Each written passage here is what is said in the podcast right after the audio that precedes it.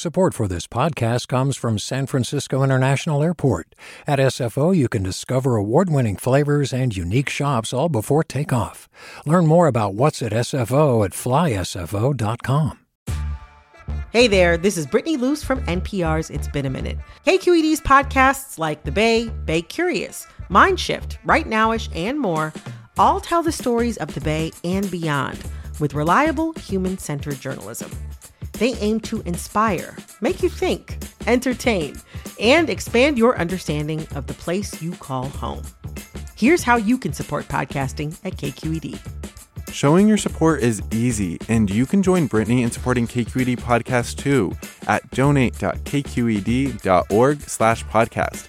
That's donate.kqed.org slash podcast.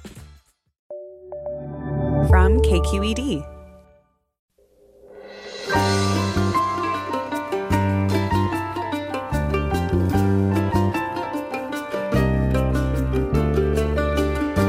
KQED in San Francisco, I'm Mina Kim. Coming up on Forum, with kids 5 to 11 now eligible for COVID 19 vaccines, many are beginning to wonder what that means for the lifting of mask mandates or other restrictions at schools. Parents want to know what metrics California will use, and so far, state officials haven't had much to say. In many ways, what's happening at the school level mirrors what Atlantic staff writer Sarah Zhang says is happening at the national level. The U.S. isn't answering the hard question of what it means to live with and manage COVID 19 long term. We'll talk to Zhang about how the country finds its off ramp to normal. Join us.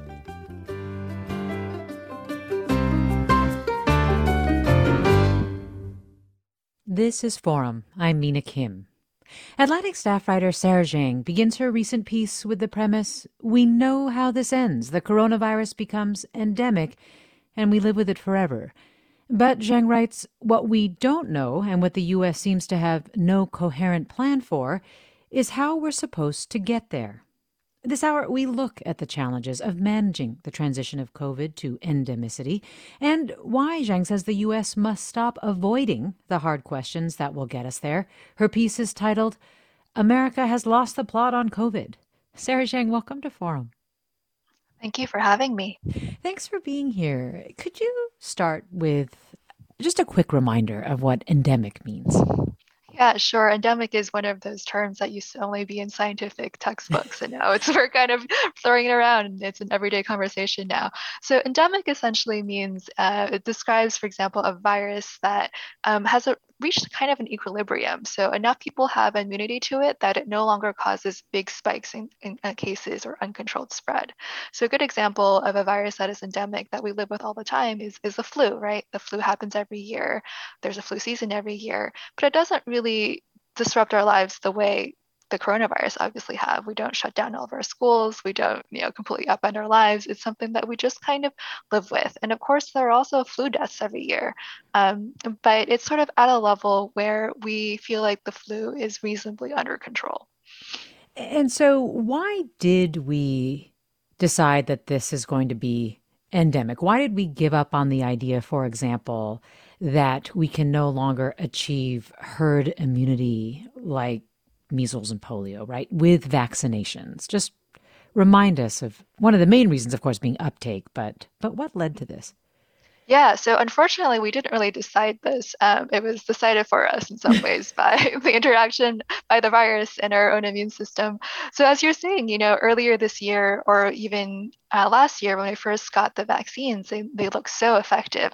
I think everyone was thinking, okay, we can vaccinate our way to herd immunity, which is, as you were saying, maybe similar to measles or polio, where enough people have immunity that there might still be some cases, but we're just not worried about it anymore. We're not going to think about it. It's not going to be on, on, the top of our minds. Um, and then two things happened. The first thing that happened is Delta, obviously. Uh, Delta, this this variant has the ability to just spread really, really well. So it has uh, what is called a higher R naught value. So it's just really good at finding people who um, to infect. And it also is slightly, slightly um, better at evading the immunity that we do have with the vaccines that we currently have. So Delta just made it a little bit harder with our current vaccines to keep things under control. The other thing that is kind of becoming more and more clear is that our immunity against this coronavirus does wane, even yes. in the absence of um, the virus itself changing, right? So one thing we have is the virus itself changing. The other thing is our own immune system is changing. Um, and that's not really that unexpected because even last year when we were looking at uh, other coronaviruses, so there are four other coronaviruses that cause common colds, um, we don't really know very much about them because usually they're kind of just fade into the background. But the evidence did suggest that our immunity to those coronaviruses fades fairly quickly, and it, you might be reinfected a year later or a couple years later. Um, but it's going to be more mild the second time you get it. Um, so these two things, the uh, the emergence of Delta and our own waning immunity, have made it really, really hard with our current vaccines to get to herd immunity. And that's not even getting to the problem of uptake itself, which um, in parts of the U.S. we are seeing is, of course, still an issue. Yes, but uh, even if, based on what you're saying, even if we had like 100% vaccine uptake, it sounds like the performance of the vaccine, the rise of Delta, and so on does mean that we will actually not achieve herd immunity. Yeah, yeah, that's right. It's possible that even the world where every single American gets a shot, we still won't get to herd immunity. And that's because when we're talking about herd immunity, the um, the protection we're talking about, the immunity we're talking about is immunity against transmission, right? And what we've seen with Delta and what we've seen waning immunity is that it's really possible for people who are already vaccinated or have already had COVID to have it again, um, even if it's going to be not less mild the second time. What we are seeing is that vaccines are still holding up really well with protection against severe illnesses, protection against deaths. Um, the exceptions of this are people maybe who are older or immunocompromised. That's why we're giving out boosters. Um, but but we might think of you know protection from a vaccine i've kind of compared to sometimes like a instead of like an on off switch it's kind of like a dimmer so um, the protection against transmission is going to fade first. So and that's what we need if we're talking about herd immunity. And our vaccines just currently aren't good enough to get us there. It's possible um, that we might get better vaccines in the future. For example, one thing that researchers have been really interested in is nasal vaccines. And that's because the virus, when we get infected, it infects us through our nose, right? It doesn't right. infect us through our arm muscle the way we are getting when we get a vaccine shot.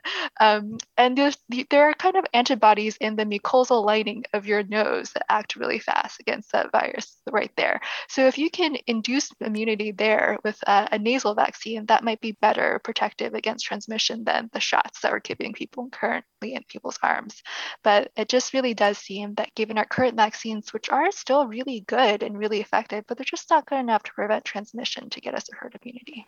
Right. So as you as we should always underscore, the protection is durable. The protection against severe diseases, you write, is durable. And so the vaccine is worth getting for that reason. Um, but yes, it will not protect against against transmission. We're talking with Sarah Zhang, staff writer for The Atlantic. Her recent story is America has lost the plot on COVID. And you, our listeners, are invited to join the conversation with your questions about how COVID becomes manageable and what that looks like for our society. And as always, you can join by calling 866 733 6786. Again, 866 733 6786. You can also get in touch on Twitter or Facebook at KQED Forum or email us forum at kqed.org. So if we're not going to necessarily vaccinate our way out of this. You're saying that we need to take on the harder task of figuring out what it means to live with it, essentially for the long term. Um, can you can you talk a little bit about the challenges now of figuring out what we're supposed to what we're supposed to measure, what we're supposed to determine um, to try to say lift restrictions or bring back life to some level of normalcy why I wrote this article. I feel like we should be having this conversation. So, you know, we're never going to herd immunity. We're never going to get the risk of COVID down to absolute zero. So we, we need to talk about and we need to agree on and we need to define is the level of risk that we we can live with, right? Um, and so one thing that is sort of becoming clear is that a number uh, a metric that we've all been watching a lot, which is case numbers, that is probably just going to be going to become less and less important going forwards. And that's just because once a lot of your population has immunity, um, the cases that are you're going to get are just much less severe than the cases that we were getting before anyone had immunity, right? Because if you're getting a breakthrough or if you're getting a reinfection, um, it's just so much less likely that you're going to have a very severe outcome. Um, so that means cases are no longer created equal. And what we're seeing is, um, you know, for the CDC example, has guidelines for indoor masking for people who are already vaccinated. And these guidelines are based on test cases of community transmission. So basically, you know, cases per 100,000 people and test positivity rates.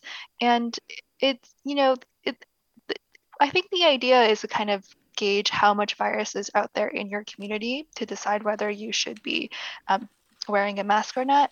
But what ends up happening is that a very highly vaccinated place, for example, the Bay Area is very highly vaccinated, um, the same amount of cases there is just going to have a different level of impact than the, the similar number, like the same number of cases in a much less vaccinated area. And it just is starting to make less and less sense to hold those same areas to the same metric or to the same standard. So what's an alternative? Um, well, before you get to that, yeah. can I just ask you a follow up about case sure. numbers too? I mean, generally we are being asked to test if we know that we've been exposed or if we're having symptoms. So that could also skew like the the case sort of the positivity rate of those cases as well, which could also skew the picture of how prevalent the coronavirus is in communities? Yeah, yeah. I mean, cases are a really complicated. It's so funny. We think we, you know, a number looks so simple, but once you drill down into how you get to this number, it gets so complicated, and there's so many ways it can be skewed. Uh, like you're saying, who is deciding to get tested? Um, I think another thing that might be skewing the numbers is we're seeing um, people doing more kind of the at-home um, uh, immediate tests, right? The, the um, rapid like test, the, yeah. the, mm-hmm. the, rapid tests, and those aren't necessarily, especially if it's a negative case, those aren't necessarily reported. So now you're having a lot of negative cases that might not be reported. Um, so exactly, I think this has been, you know, case numbers were never a perfect number throughout the pandemic. We've it, it, we realize it depends on who's getting tested, how available testing is. Um, but as we've kind of introduced yet another variable into this, which is vaccination, um, I think cases are becoming less and less useful. Yes, and as you say, less and less severe. So, so what's another metric that we could use? Yeah, so there isn't necessarily widespread avail- uh, widespread agreement on what we should be looking at instead, but one sort of um, idea we can think about is instead of reducing cases, we should be reducing hospitalizations or like the burden on the healthcare system. Um, the problem with just looking at hospitalizations is that they're obviously a lagging indicator. So if I get sick today, I might not be hospitalized for another two weeks, right? So once you see an uptick in hospital cases, you might already have a bigger uptick that's already been baked in because you're kind of reacting a little bit too slowly. Um, so it's possible you might want to look at hospitalizations in combination with um, who's actually getting hospitalized. Is it vaccinated people, unvaccinated people, older people, younger people? Uh, maybe hospitalizations in combination with the uh, vaccination rate in the area. Um, I asked a lot of experts this question, and they gave me really, really different answers. Not sorry, not, not very different answers. You know, hospitalizations was the the key thing they wanted to keep down, but sort of when you get into the details and the specifics and how do you think about setting on ramps or off ramps for COVID policy, it's actually pretty complicated, which is why yes. we should be having this conversation. And we'll have more of this conversation with Sarah Zhang after the break. Again, we're talking about how we'll manage COVID long term and how we'll decide when and if to lift restrictions, what metrics we should use to help us make those decisions. And we'd love to hear your thoughts. 866 733 6786, the number. Email address forum at kqed.org. You can post your thoughts on Twitter or Facebook at KQED Forum. More after the break. I'm Mina Kim.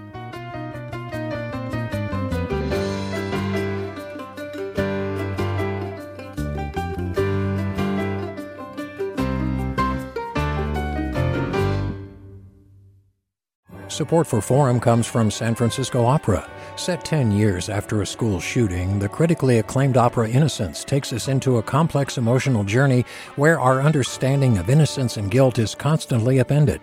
Kaija Saariaho's ethereal score collapses the past into the present as a community of survivors grapple with how to move forward. Don't miss the highly anticipated American premiere of Innocence, June 1st through 21st. Learn more at sfopera.com. We've all got those parts of our house where the internet just won't go. Well, if you had wall to wall Wi Fi from Xfinity, you could worry less about dead spots. Because with wall to wall Wi Fi from Xfinity, you get fast speeds, reliable connection in every room, and power for all of your devices, even when everyone's online. That's wall to wall Wi Fi only with Xfinity. Restrictions apply, not available in all areas, actual speeds vary. You're listening to Forum. I'm Mina Kim. We're talking with Sarah Zhang, staff writer for The Atlantic, whose recent story is America has lost the plot on COVID, where Zhang says that America is avoiding the hardest question about what it means to live with the coronavirus long term. One of the things that we were talking about before the break, Sarah Zhang, uh, were metrics. What are the, the right kinds of metrics, and, and what are the complications with each of the metrics that we're thinking about? And I wanted to ask you about the UK and Germany, which, as I understand it, have declared it their approach to use hospitalizations rather than all cases or, or large case numbers as driving um, their decisions. Can you talk a little bit about their approach? Yeah, yeah. And so in the UK, for example, um, you know, their health officials have talked about how hospitalization, they're, sorry, they have talked about how vaccination kind of um, breaks the link between hospitalizations and cases. Um, and so the idea is that once you have a lot of immunity in your population, either because of vaccines or because a lot of people have gotten COVID, you might still see a lot of cases, but you're just going to have see many, many fewer hospitalizations than you did in a like previous totally unvaccinated immune um, immunologically naive uh, state. And so what this means is that um, the I think the UK is actually a complicated example right now because they are having a pretty high uptick in, in cases, and you're actually seeing a rise in hospitalizations as well. Um, I, would said a little bit earlier this year that in some ways the UK is a place to watch because they've been a little bit ahead of us in in several trends. For example, they were first to have alpha and they're first to have delta, and they also were slightly ahead of us in, in vaccination. So I think we're seeing that even with really good vaccination uptake, um, you can still get case spikes. And if those are unmanaged or if they happen to find the right population, you will still see more hospitalizations. Um, that's one of the reasons UK rolled out boosters. I will say the other thing that is really important is that um, we talk a lot about what percentage of the population has been vaccinated. Um, but it really also depends on who has been vaccinated. Um, we, there's a really, really strong correlation between people who are elderly and unvaccinated and hospitalization upticks. And we've seen this, you know, in country after country, state after state over the past year or so. And so I think we should be talking about not just how many people are vaccinated, but how many people, for example, over the age of 50, 60, 65 are vaccinated, because that's going to really determine how much that affects hospitalizations and the burden on hospitals going forward. Well, let me go to caller Eileen in Carmichael. Hi, Eileen. Hi, thank you for taking my call.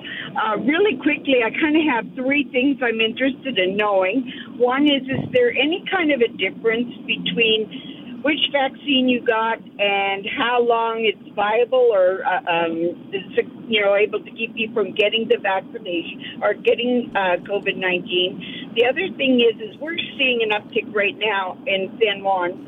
Um, it seems like it gets better, and then all of a sudden, you know, we're discharging as many as we're admitting, and then all of a sudden we admit more than we're discharging.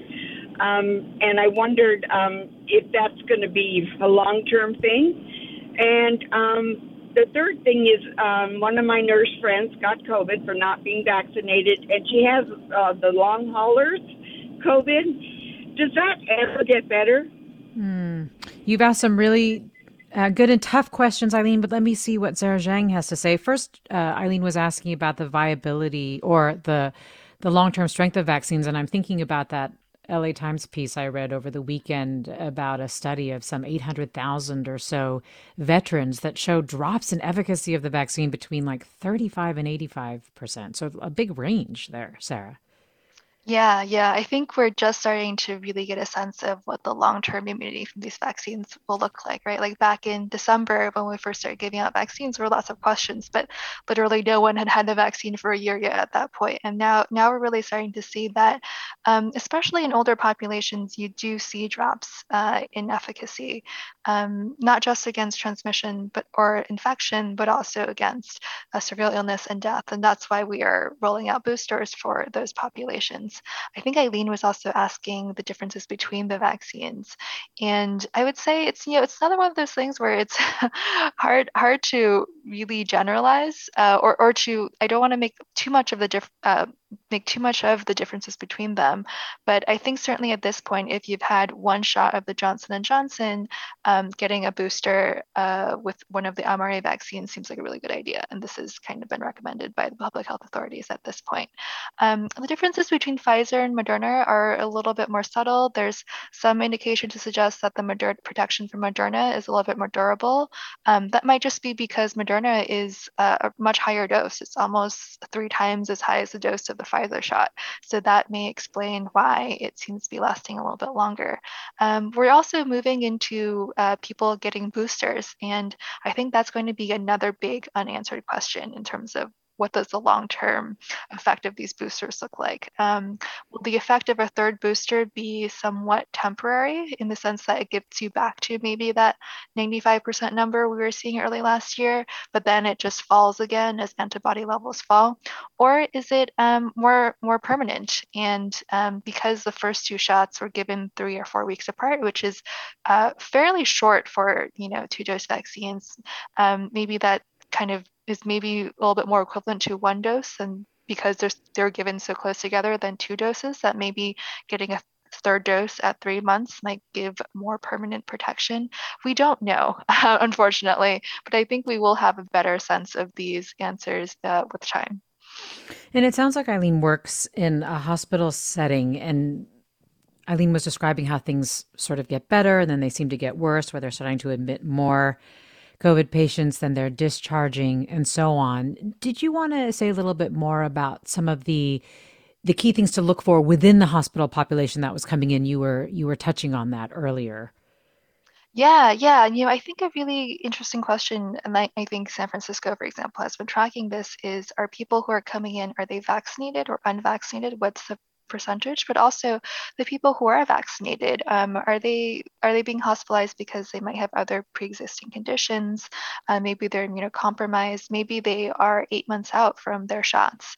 Um, uh, and I, I think you know there there's some I think we'll, we're getting a clearer picture of how long um, hospitalizations uh, um, or how, how, how long immunity lasts. I would say also, as Eileen was describing, this kind of like up and down, I, I think we're probably going to be in for that for a while. You know, the COVID is not something that is like um, like a constant where you're going to have a constant number of patients for or constant number of cases over the course of a year. I think we're seeing that we do it comes in, in waves and there are peaks and troughs.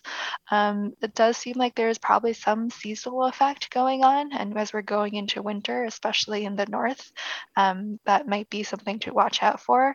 Um, but also there just might be, um, you know, epidemiologists I've talked to have kind of just described how sometimes you might get a spike just because the virus just so happens uh, found a vulnerable population, maybe a pocket of unvaccinated people. Um, so I think that we're probably going to be in for quite a bit of these like ups and downs over the next year or next several months of our of our coexistence with COVID. Well, similar to Eileen, Jenny asks, could you speak about metrics for number and severity of long COVID cases, long COVID, long haulers? Mm-hmm. Yeah, I think that is a really great question, and one of, unfortunately, the really big unanswered questions going forward. Um, I think what's so difficult about how to quantify long COVID is that it's the definition is just a little bit fuzzy. So we just don't have very many good studies to kind of quantify exactly what percentage of people are getting long COVID, right? And that's because long COVID might actually be a few different things. Um, for example, if you had a really severe case and you were on a ventilator, um, you're probably going to have some difficulty for for many months, and that that is what happens when you're on a ventilator for for any disease um, right like that that is the um, um, that that is expected in that case. Um, on some cases, it's people who did have, you know, what we would call a mild case, but like still feel very awful for a couple of weeks. Like a, it feels like a very bad case of the flu. In that case, it might they might have a cough that lasts a long time, or their their um, sense of smell might be diminished for many many months, or they might just still be a little fatigued for weeks or months afterwards, kind of just like lingering symptoms. Um, and then there are cases we've we've heard about where people maybe maybe had a really, really mild case, like an asymptomatic case, but we're feeling this kind of intense fatigue for, for months and weeks after. And these um, might be, you know, they might have different causes. Um, uh, they might but we kind of all put them under the umbrella term long COVID. Yes. So I think going forward, um, I, I really would like to see, and I, I know scientists are doing this, like just a better sense of how common each of these maybe different buckets of long-term side effects from COVID are. Um, and I do think um, that absolutely that long COVID should be one of the things we think about when we think about, you know, how much COVID are willing to live with. I think if long COVID is happening in 20% of people who get it, that's very different than if it's happening in, you know, 1%. Yes, and, and that's what Stephen's question is getting to. Stephen asks, please ask Sarah about her thoughts on how big the problem of long COVID is and how we should factor that in in terms of, as you say, determining how we um, get to living and managing COVID. And you do quote um, Celine Gounder, Dr. Celine Gounder, who says that reducing long COVID should be among the priorities. Can you just explain a little bit more about what she said about long COVID and how that might contribute to complicating efforts to decide on a metric even as you were saying it's so hard to to determine what is what is long covid yeah, yeah. So I remember Dr. Gounder telling me that, you know, how how common is long COVID being kind of the question that's on a lot of people's minds right now. And I think absolutely that this unfortunately is just one of those still slightly still unanswered questions. What we do know is that vaccines do seem to eliminate some risk of getting long COVID, right? Like you're not going to get COVID if you you're not going to get long COVID if you never catch COVID in the first place. Um, we don't have a great sense of you know, how much people who have breakthrough infections, how likely they are to get long COVID versus if they um, got COVID for the first time without being vaccinated. And I think, you know, going forward, we'll start to have a better sense of exactly how big that number is and hopefully start to disentangle um, kind of the different meanings of long COVID that I was talking about a little bit earlier and I think I think maybe what people are worried about um, are right. Like if you're not, if we're talking about the virus um, having these, you're just taking a little bit longer to recover from the virus because the virus like did some amount of uh, maybe physical damage to your body while you were sick with it. Um, if the if the vaccine is you know preventing you from getting severely ill, then we would expect the vaccine to um, help deal with long, you know, help eliminate or help reduce long COVID at least. If there's also another mechanism going on, which it does seem like there is, where you might have a fairly mild case and still end up with really long COVID and, and fatigue that goes on for months and months, I, I think that is where we have a really unanswered question of exactly how well the vaccine will deal with this. I think, you know, in the absence of, of really understanding this going forward, um, I, it's I think it's understandable if people want to be cautious. Well, Rebecca tweets Sarah Zhang's suggestion that we need to pivot away from case numbers is right on. We should be using hospitalization metrics, as Monica Gandhi has suggested. COVID is now endemic, and we need to treat it like the flu now that kids over five can get vaccinated. Let me go to Tom in Los Gatos. Hi, Tom. Hello, uh, Mita. Thanks for taking my call. Yeah, I, I heard uh, last year, uh, Dr. Peter Chin-Hong, uh, that there were no cases at that time. Uh, it was in spring, I think, of, of, of anyone with immunocompromised conditions dying from uh, COVID 19. They may have contracted it, but they didn't die from it. I was wondering, is, is it still true that no one in California, at least in the Bay Area, has died uh, who is immunocompromised of COVID 19 or complications of COVID 19? Is this because you know the cases are better managed, uh, possibly better doctors, um, or in the reporting? Let's see. I don't know if there's none, but what do you think about Tom's point about cases of immune people with um, pre-existing conditions or who are immunocompromised? Um, that it's being managed better. Yeah, I mean, I think it's definitely true that we have a much better sense of how to treat COVID than we did in April 2020, right? Um, I think actually, you know, one of the reasons we saw such uh, so much death in those hospitals is not only that they were being overwhelmed, is that doctors really didn't know how to treat COVID. Um, one of the the really simple things that doctors figured out early on was proning patients, which is turning them on their bellies instead of letting them lie on their backs. Early on, there was a there was a sense that we needed to get get people on ventilators quickly as possible. And then it became clear that actually, if we can prevent people from needing a ventilator, that that is better.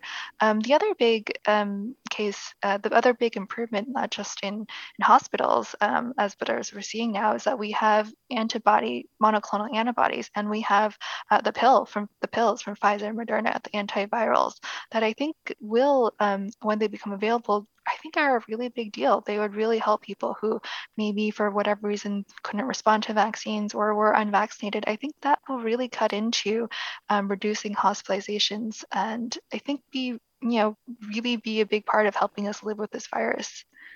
I think you're answering Jeff's question here. This listener writes, "How will the new antivirals change the way we live?" Anything else you want to add for Jeff? Yeah, well, you know, I was just thinking when I was reporting last year before we had vaccines, I remember um, one one scientist telling me, you know, the goal is to kind of get this to maybe get COVID to something like the flu, where we have vaccines and we have antivirals. And we're we're almost there, right? We definitely have vaccines. Um, we have treatments already. We know that um, steroids can help with severe COVID, and now we are really on the cusp of um, having antiviral, oral antiviral pills being available that can really reduce the um, uh, the need for hospitalization by something like up to 90% uh, if uh, Pfizer's data is to be counted on. And I think all of that will make a big difference going forward.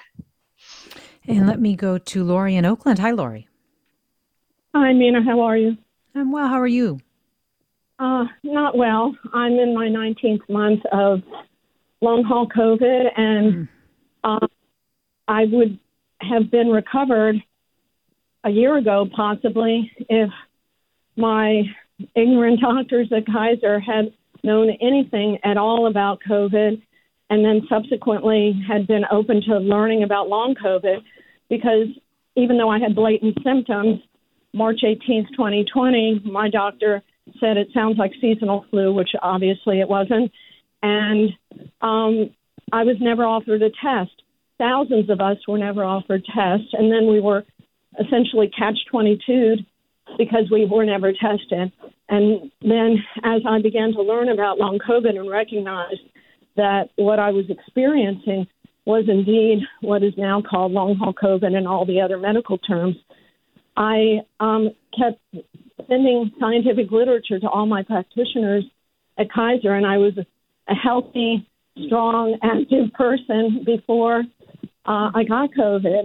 And um, but they dismissed and basically um, gaslighted me and thousands of other patients because they couldn't conceive that someone who had never had a positive COVID test could have developed long COVID, and they didn't want to understand or learn about long COVID anyway. But there were there are groups, and I strongly recommend Mina that you contact the patient-led research collaborative on long COVID, um, which includes a leadership team um, with um, Lisa McCorkell here in the Bay Area. She's a public policy health expert who was at the congressional hearing that Anna Eshoo um, did some months ago, six hours on YouTube. Anyone can find it. And there were patients from Body Politic and Patient Led Research Collaborative talking about long COVID, along with Steven Deeks from UCSF and Francis yeah. Collins from well, well, Laura, I so appreciate the uh, recommendations, and I am so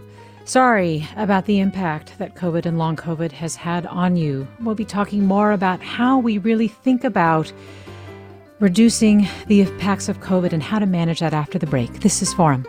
I'm Mina Kim.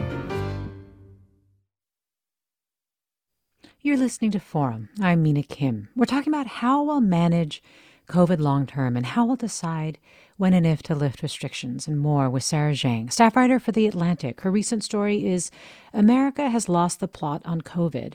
And you, our listeners, are invited to share what your questions about how COVID becomes manageable are, what you think that looks like for our society, how you envision living with COVID as a reality, as something that's endemic.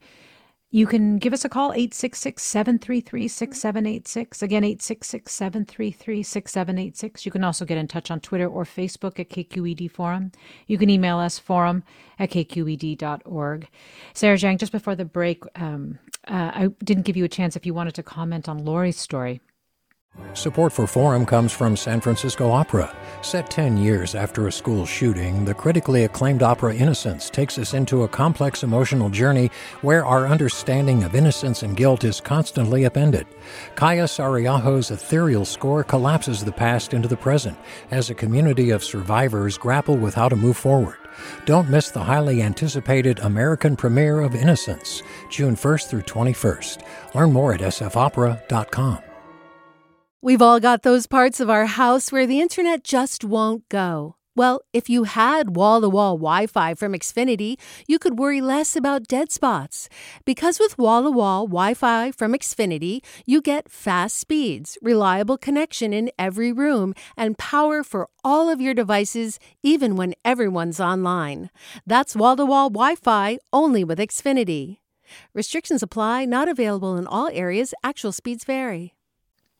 Yeah, yeah. I was um, really sorry to hear what Lori has been going through, and especially the difficulties she's had with the healthcare system. I, I think, you know, maybe if there's one silver lining that comes out of this pandemic is that doctors will have a better understanding and a better appreciation for the fact that viruses do sometimes cause these long-term effects. You know, we we long COVID is not entirely without precedent. There are other viruses that um, have do something kind of similar where you kind of cause like a, a chronic fatigue. And I think that's something that doctors often have been reluctant to acknowledge or um, because it's so poorly understood sort of kind of brushed it off or not want to deal with that and i think with covid because so many people have gotten covid that even a small percentage of them getting long covid has really created a really um, you know vocal and dedicated um, a patient population dedicated to um, kind of activism around this. I hope that there will be both more research into this topic and just in, in the kind of one to one interaction with doctors, that everyday doctors will have a better appreciation for this. Well, Louise writes, I greatly appreciate Ms. Clear analysis on this topic. Given the high vaccination rate in the Bay Area, is it not time for the health department to take a new look at the benchmarks they put in place? Among those 65 and over, the most vulnerable, vaccination rates are high. I resent that the general population is being treated very paternalistically, as if we cannot make our own risk assessment when we go to Trader Joe's. Those who remain fearful and anxious can always don their masks. And what is the benefit of having children wear a mask outdoors during recess? It seems more like political posturing than anything else. Louise brings a lot up in that comment, but I, I would love to just get your thoughts on what Louise is saying. It touches on some of the things that you were saying, though interestingly, you also point to some of the, the metrics that the Bay Area or criteria the Bay Area are looking at for lifting mask mandates, for example, as as one approach that could be a model. Yes, uh, though it, it's pretty complicated. Just just to quickly go through, it's a three-pronged criteria. So the first one is that community transmission, so case numbers are moderate for at least three weeks. The second is hospitalization numbers are low and stable, and the third is that 80% of the total population is fully vaccinated, or eight weeks have passed since uh, COVID vaccines have been available for kids age 5 to 11. So that's pretty complicated. I, you know, if you're looking at a dashboard, you're looking at a lot of different things at once trying to make this decision.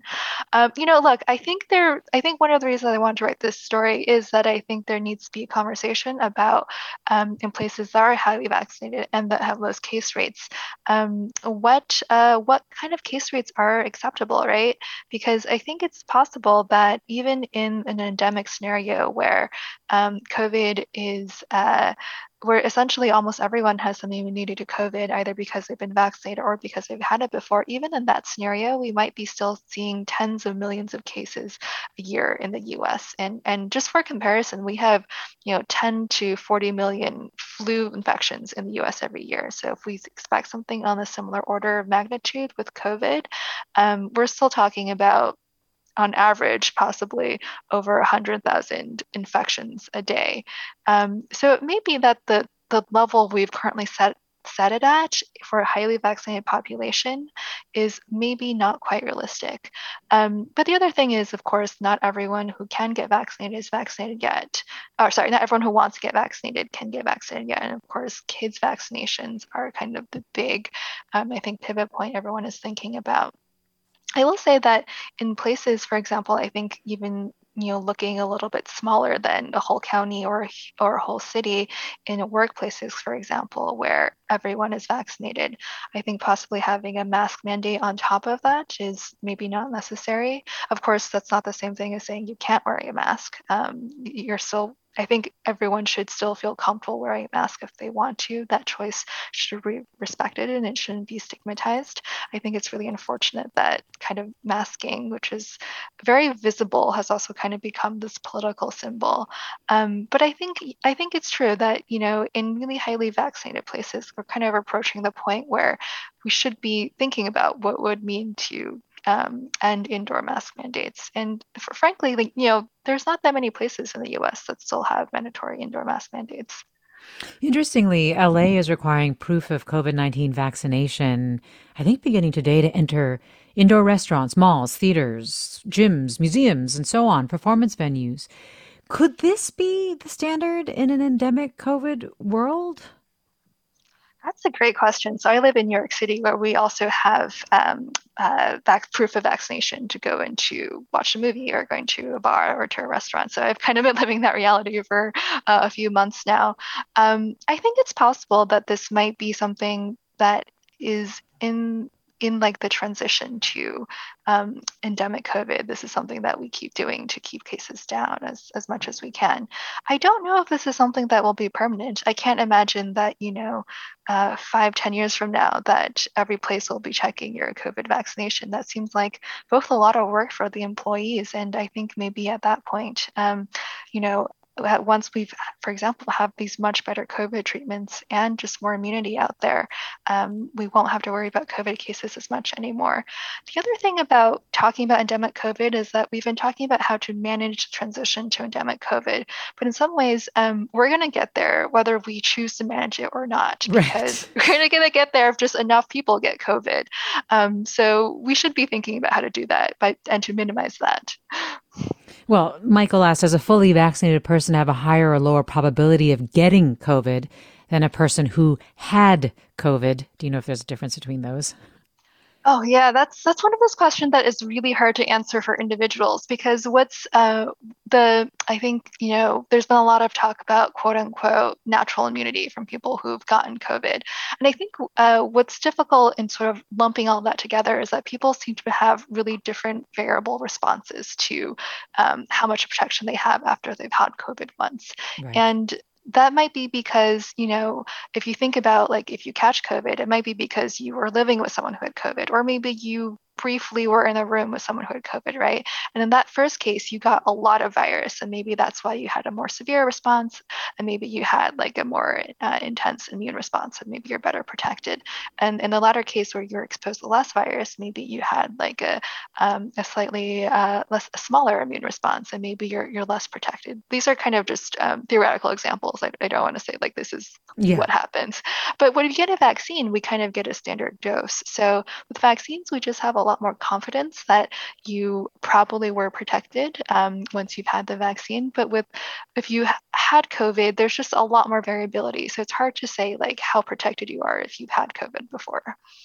Well, let me go to caller Zeril in Ventura. Hi, Zeril. How are you? Hi, I'm doing well, thank you. Um, I really hurt for those like the lady that called in with long COVID. And as an immune compromised 70, I think I turned 72 last week, um, COVID scares me, frankly. But we really need to give our healthcare researchers and our doctors, our everybody that's involved in the care of this, kind of a break because two years ago we hardly heard of this disease. And we've had such strides forward in the treatment of this that I just really think we need to give each other a break, give mm. everybody a break. Well, Zerl, thanks. I, I appreciate that sentiment. And uh, listener Wendy is also putting forward a way that that I think she could envision a world that is managing endemic COVID well. Wendy writes, as an older person who is vaccinated and boosted, what would make me feel comfortable living with endemic COVID is if everyone had at least one rapid test per person at home so they could test at any sign of sickness. I don't trust that I will be able to get a test when I need it when I feel sick and I'm alone. I believe all of us should have these at home. I don't know what your thoughts are on that in terms of accessibility and and I think she's almost getting at an equity question here. Yeah, I absolutely agree. I think that testing should be, um, you know, should be more available, should be more convenient. Like I, you know, I, I, as I mentioned, I live in New York City. There are many testing locations around me, um, but it can still, you still have to go to them. You still have to have time to go to them. You still have to, in some cases, wait either um, can, and it can take sometimes it can take a couple of days to get the results. And i think the more we can make um, these tests available for example if it's something um, as listener suggested already in your house and you can um, you can just take it when you maybe you need to when you're going to see people indoors or maybe you can take it because you're feeling a little bit off. Um, i think that would go for a long way to help people make their decisions. Um, in the uk for example you can get seven tests sent to you at home for free and i think it would be wonderful if we had something like that in the us what would you like us or readers of your piece to take away in terms of how we as individuals should think about what endemicity will mean for us. Or, or even just how to get accustomed to the idea. I remember the other day, my child's pediatrician said something along the lines of, We're all going to get it at some point, right? And I remember, even though maybe I knew that, there was just something about that that was um, kind of shocking to hear. Yes, you know, I was thinking earlier this in the spring when we were talking about when is this pandemic going to be over, one of my colleagues mentioning, oh, when are we going to have a, a, day with zero deaths. And I think that was the moment I realized we're probably never going to have a day with zero COVID deaths anymore. We we don't live in a pre-COVID world. We live in a post-COVID world. Um, this is what we live in. We're probably all going to get COVID one day, and hopefully it'll just be a really mild cold. And we hopefully maybe we won't even know that we you know the virus briefly infected us and it was just an asymptomatic case. Um, yeah, I think I think that is maybe it. That most of us are probably going to get COVID one day, um, and that is a really hard thing. I think it can sound very strange at first because we spent over a year thinking, you know, this is a virus you must avoid, sometimes avoid at almost all costs, um, and now we're going to be entering a world where the virus is probably unavoidable and we will get it. But in the vast majority of cases, it will be a fairly mild cold and then we move on. We're talking with Sarah Zhang, staff writer for The Atlantic, and uh, our conversation is based on her piece America Has Lost the Plot on COVID. That is asking us to to stop avoiding the hardest questions about living with the coronavirus long term. And you're listening to Forum. I'm Mina Kim. Let me go to Devin in Napa. Hi, Devin. Hi. Yeah, I had a question for you, guest. Um, so, California Governor Newsom uh, said he's going to mandate all school-age kids when it receives FDA approval. Um, what is the rationale, given that the long-term effects of the vaccines have not been studied? Um, Devin, thanks. That's the the mandate that school-age kids get vaccinated by a certain date. Um, Sarah Zhang.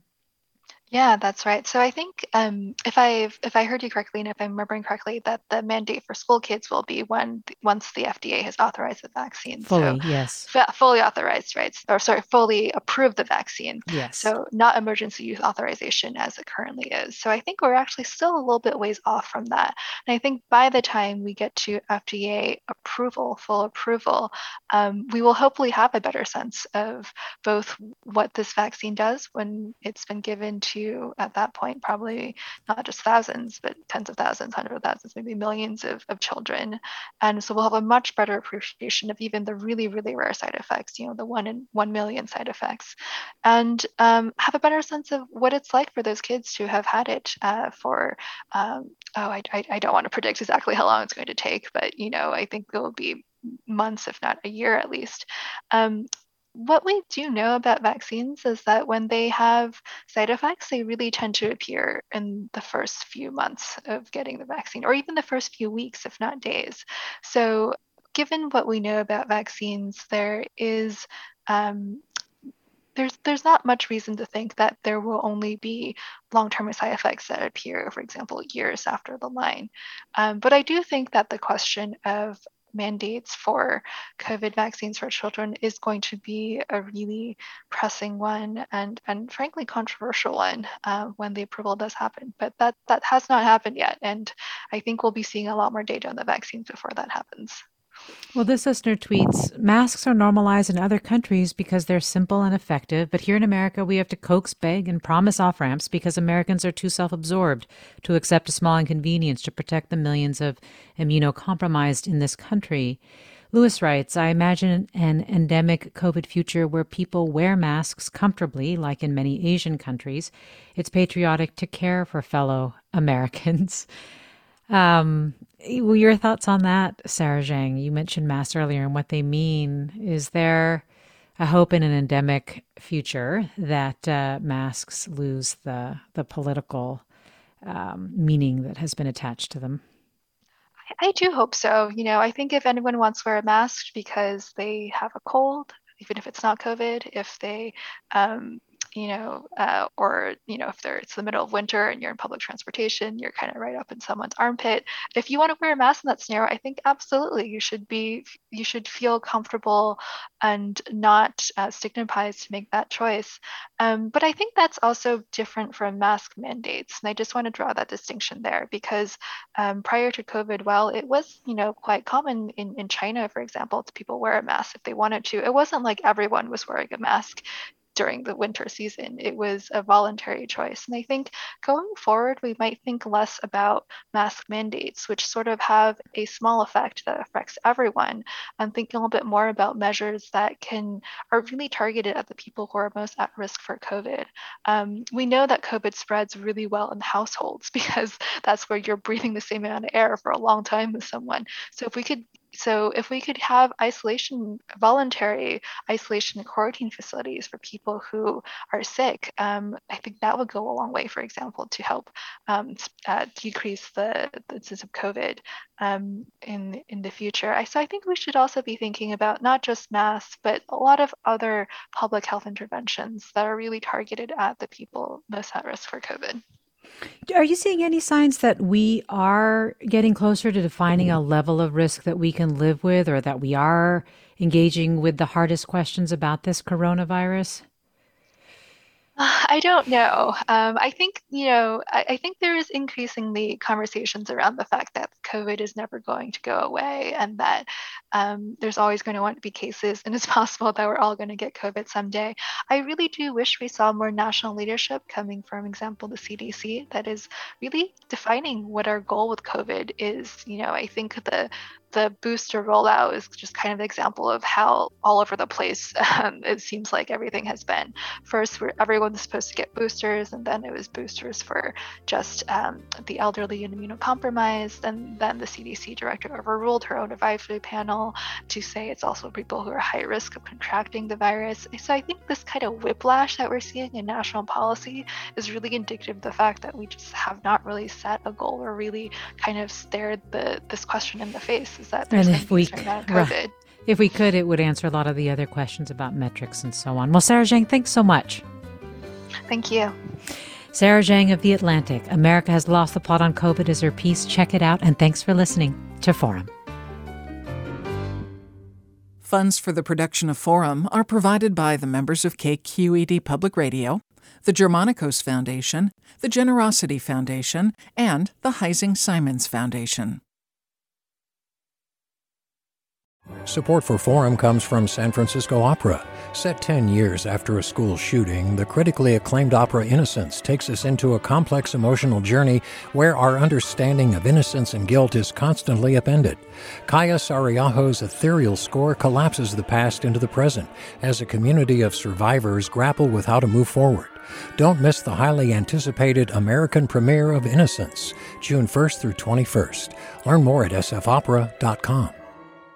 We've all got those parts of our house where the internet just won't go. Well, if you had wall to wall Wi Fi from Xfinity, you could worry less about dead spots.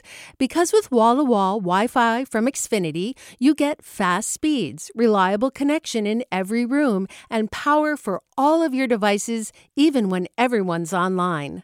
That's wall to wall Wi Fi only with Xfinity. Restrictions apply, not available in all areas, actual speeds vary all over the country. We need to improve reading in Wisconsin. Schools are changing the way they teach reading. I'm calling for a renewed focus on literacy. We have gotten this wrong in New York and all across the nation. And it's happening because of a podcast. I think your podcast has changed my life. And I'm going to share this podcast with everyone I meet. Sold a Story investigates how teaching kids to read went wrong. New episodes of Sold a Story are available now.